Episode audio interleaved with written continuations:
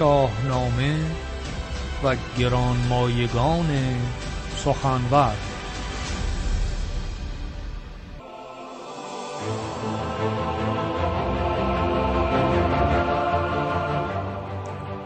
همای چهرزاد بخش سوم و پایان داستان.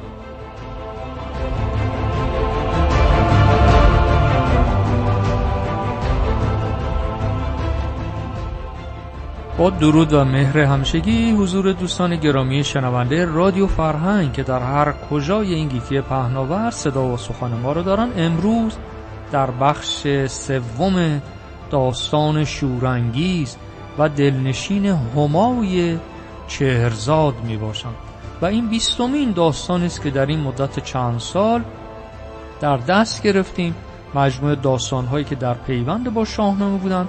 و یاری گرفتن از فردوسی بزرگ و در بخش شاهنامه که اسطوره و حماسه و تاریخ می باشد در هفته های گذشته همیشه بهره می جستم از استاد بزرگوار محمد دبیر سیاقی که روز 16 مهر چشم از جهان بربست یادش را باز هم گرامی میدارم. در برنامه امروز و در داستان همای چهرزاد تلاش دارم که از یار همیشگی خودم بهمن حمیدی استاد شاهنامه شناس و خانم زهرا محذب که داستانهای زنان شاهنامه را به نصر آوردند.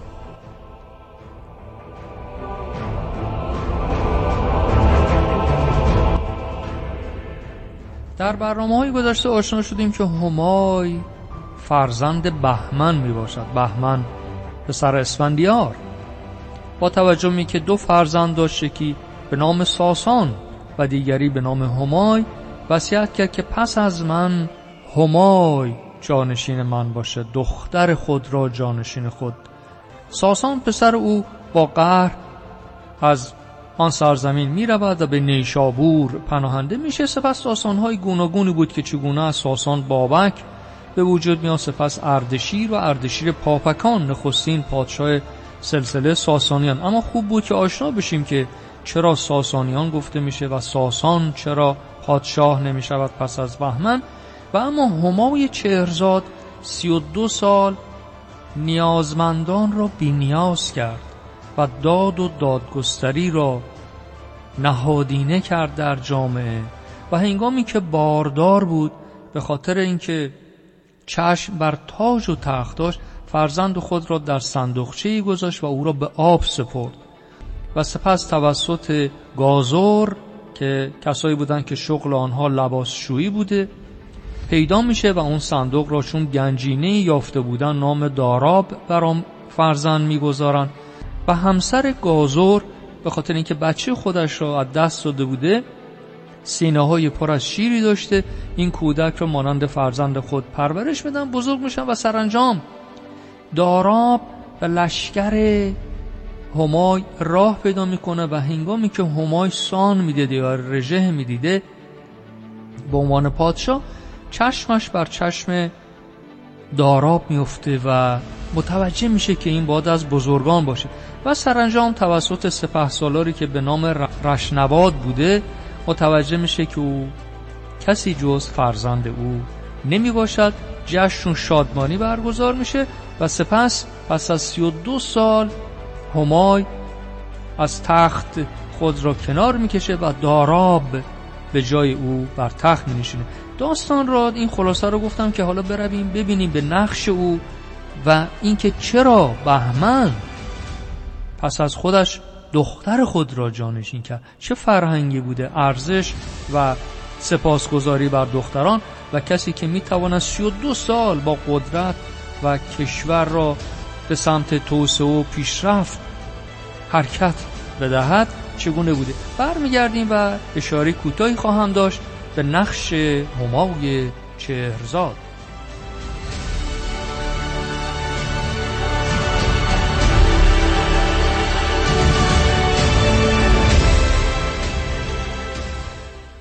دوستان اگر بدانن همیشه ما داریم در فرهنگمون در همه جا دنیاست که وقتی فرزندی زاده میشه نام فامیلی رو از پدر می‌گیره. اما اینجا برای آگاهی دوستان بگویم که همای که چهرزاد بوده مادر او نامش چهرزاد بوده که البته این در گزارش فردوسی نیامده. بنابر روایت مسعودی است که چهرزاد مادر همای بود. و حتی نام مادر همای به صورت شهرزاد نیز نوشته شده بود. این روایت بسیار جذاب و شیرین هست. حتی در شاهنامه نام گازور که صندوقچه را از آب می‌گیره و ناپدری داراب می شود به نام بهرام آورده شده و نام همسر او زهره است. زن گازر و گازر و مهره را بیارید بهرام و هم زهره را. پس نشون میده که نام گازور بهرام بوده و همسر گازور زهره نام داشته. و برای آشنایی دوستان بگم این داراب در تاریخ همان است که از وی دارای دوم و اسکندر به وجود میاد. توجه داشته باشیم دوستان گرامی هدفی که ما از این برنامه ها داریم که بیشتر آشنا باشیم. با تاریخ و فرهنگی که سپس مورد یورش قرار گرفت و امروز هم به این روزی هست که می‌بینیم حتی زنان و دختران اجازه ندارن به ورزشگاه برن و افرادی که اندیشه آنها به زیان رفته شده و مربوط به میلیون ها قبل از تاریخ بشریت فکر می‌کنن بر جامعه ما حاکمه. داراب دو فرزند به وجود میاد از او. که یکی دارای دوم بوده و دیگری اسکندر.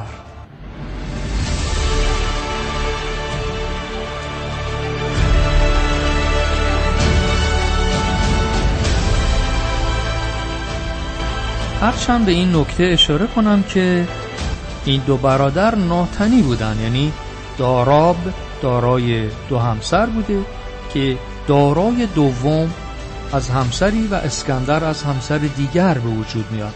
دو برادری که از دو مادر جدا بودن.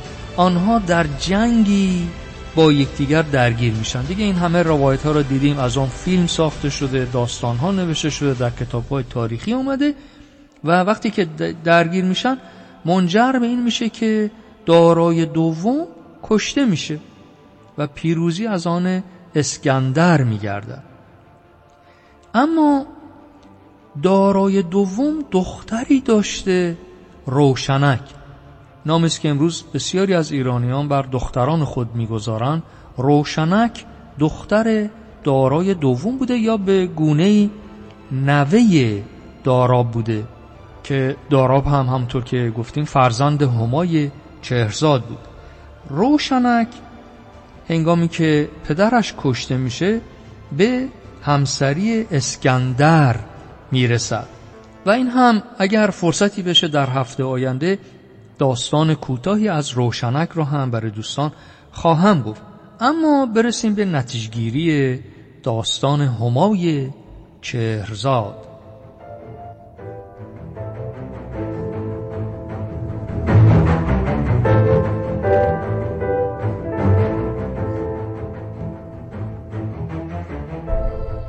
همای دختر بهمن یا مادر داراب.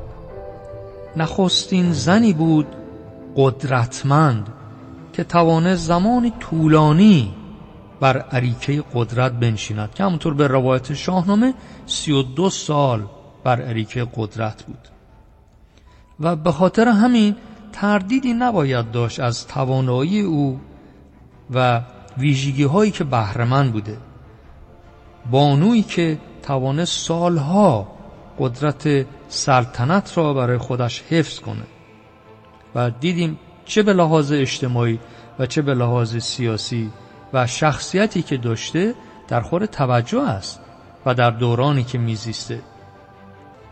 اما ضعفی که در اینجا از خود نشان داده همای به خاطر اینکه برای حفظ قدرت فرزند خود را که دلبند هر فردی است فرزند. او را به آب می سپاره تا اینکه جانشین و شریکی برای پادشاهی نداشته باشه. در افسانه ها در روایت های دیگر هم فرزند به آب سپردن داریم و این نمی‌تونه مفهوم این داشته باشه که مادر یا پدر خواستن که فرزند خودشان را بکشن یا از بین ببرن. صندوقچه را قیراندود می‌کنن بر صندوقچه طلا و جواهر می‌گذارن و فرزند رو در آن می‌گذارن. به مفهوم اینه که می‌رود و نجات پیدا می‌کنه کسی او رو مییابد و بزرگ می‌کنن و اگر می‌خواستن بکشن که دیگه احتیاجی به این شرایط نبود. همای هم هشت ماه فرزند خودش از چشم پنهان کرد و شایع کرده بود که هنگام زادن از دنیا رفته. صندوق به آب انداختن از بین بردن فرزند نیست. اما توانایی ها را گفتیم اینی که چگونه انگامی که بر تخت نشست گفت نخست سخن داد که کشور را آباد می کنم و دست بیدادگران را کوتاه می کنم نیازمندان را بینیاز می کنم و توانگران را فرصت می دهم که از توانگری خود برای نیازمندان استفاده کنند و نیازمندان بهره بجویند از توانایی توانمندان و سرانجام پس از اینکه متوجه شد دارا فرزند اوست با آغوش باز پذیرفت او را بوسه باران کرد و تخت را به او واگذار کرد. مهمترین نتیجه این داستان بدین گونه است که بهمن فرزند دختر خود را جانشین خود معرفی می‌کنه. که آن هم همای چهرزاد بود چهرزاد هم مادر همای بوده و همای به همین خاطر مشهور می شود به همای چهرزاد به مشهور نمی شود به همای بهمن یا همای اسفندیار بلکه با همراه با نام مادر خود مشهور می شود همای چهرزاد را در ذهن داشته باشیم که نخستین زن قدرتمندی بود که با توانایی کشورداری کرد.